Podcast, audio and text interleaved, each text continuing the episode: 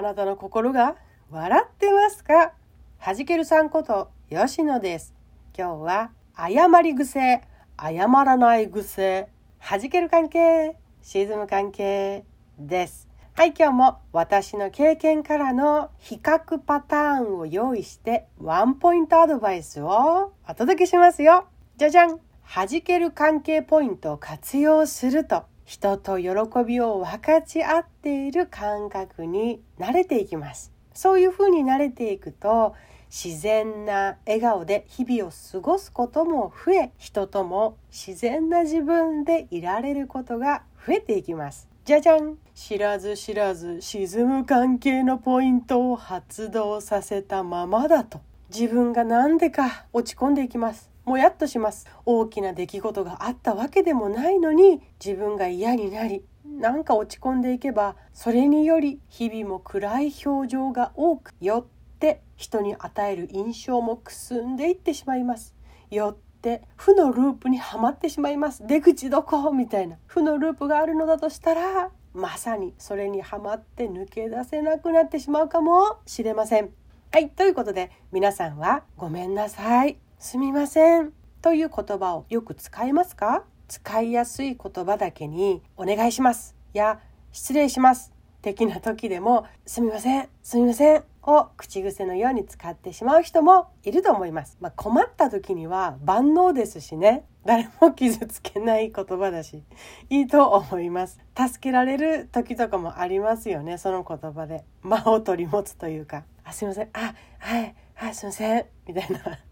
あるいは逆に謝るような言葉を意図的に使わないという人も多いと思います。今日の配信は無意識でそれらをやってしまっているのなら自分の心に素直に使い分けをしてみようというお話です。今日も一つのエッセンスとしてひらめきの肥やしになれたら嬉しいですよ。よろしく。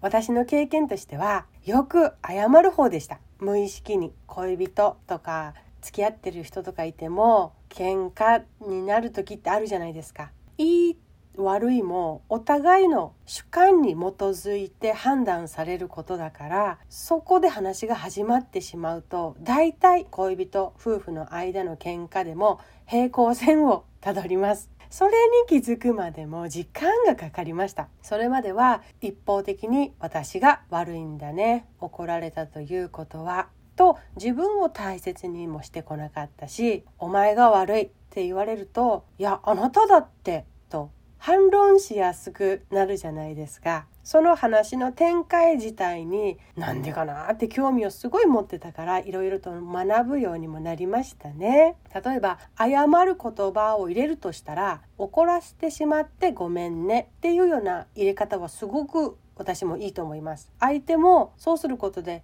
何かどこかで捉え違えているのかなという切り口で認識のすり合わせという話ができていくからです。でその上で自分の考えを説明することができれば謝るイコール自分の全部が悪いと一方的に認めることにはならない。し相手もそんなあなたから学ぶことが多いんだなというふうに感じてきました。そして謝り癖のある人と一緒にいると喜んでほしいのにとか一緒に楽しい気持ちでいてほしいのにってこっちが思っていたとしても口癖で謝られてばかりいたとしたらなんだか心がもやっとする感覚になっていくことも多いと思うんですね。他の対人関係でもそうですけどこれやっとくねって言ったらあすいません。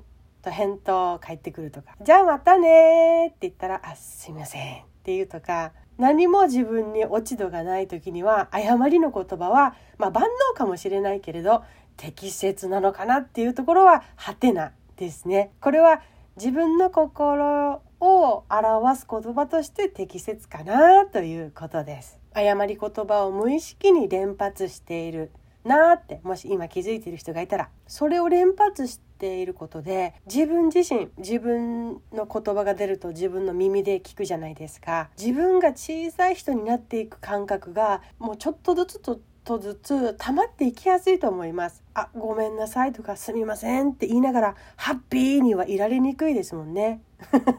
自然と心ももうへこんでってへこんでってへこんでってなんだかはあというような心境にもつながりやすいと思います。うん、でその一方で何が何でも謝れないという時期もあるかもしれません。相手の立場を強いものにしてしまうとか自分が下になってしまうのではないかとか今後も言いくるめられるのではないかというような不安とかがあったりして絶対にどんなポイントでも誤りの言葉を出すことに抵抗がある時もあるかもしれません。私もありました。私の当時の気持ちとしては私は謝っているのになんであなたは少しも謝らないの？とかでした。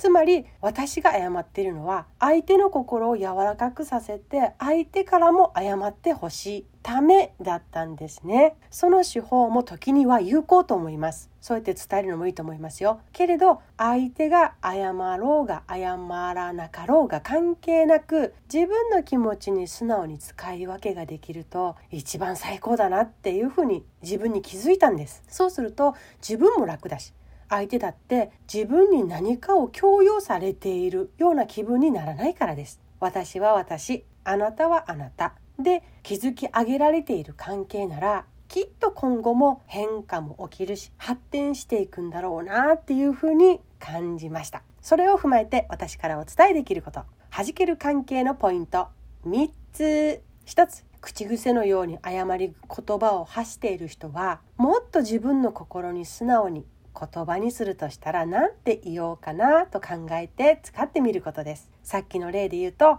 お願いしますとか、また明日ねと返すとかですね。感謝したいなと思ってるんだったら、助かります、ありがとうとかね。です。2、相手に謝らせたいから自分から謝ってるのっていうことで自分から謝っている場合は相手の行動を強要することを自分がそもそもしたいのかなっていうところで自分のゼロ地点に戻って見つめ直してみましょう。たとえ相手に伝えることはできてもそれをするかしないかはもう相手のことです。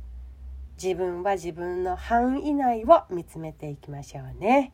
3何に対しての怒りの言葉を入れるかでぐっと関係性は深まります。その時には心を込めて謝りましょう。使いどころを知って使っている人の誤りにはきっと目の前の人の素直さも引き出して伸ばしていけることと思いますよ。沈む関係のポイント。適当に場を取り繕うために誤り言葉をよく使う。とりあえず謝っておく。あるいは相手を変えるためにそれをする。あるいは自分という人間のダメさを認めることになるから絶対謝らない。とかです。これはもう自分も関係も沈んでってしまいます。まとめ。相手がどうであってもどうでなくても自分が素直にごめんなさいと言いたい時には使いましょう。そして使わないでいいところ使わなくてもいいところで使わないことです。本当に言葉に意味を持たせて伝えたい場面があるのならその時に使うことで言葉の価値も発揮されることも多いと思いますよ。はい堅苦しいような話でしたが世の中の全部を白と黒で分けられないように時と場合に応じて自分なりに使いどころ使い方をアレンジして活用してってくださいね。さああなたはまだまだもっと自分の心地いいを探し当てられます。ではまた次回お会いしましょう。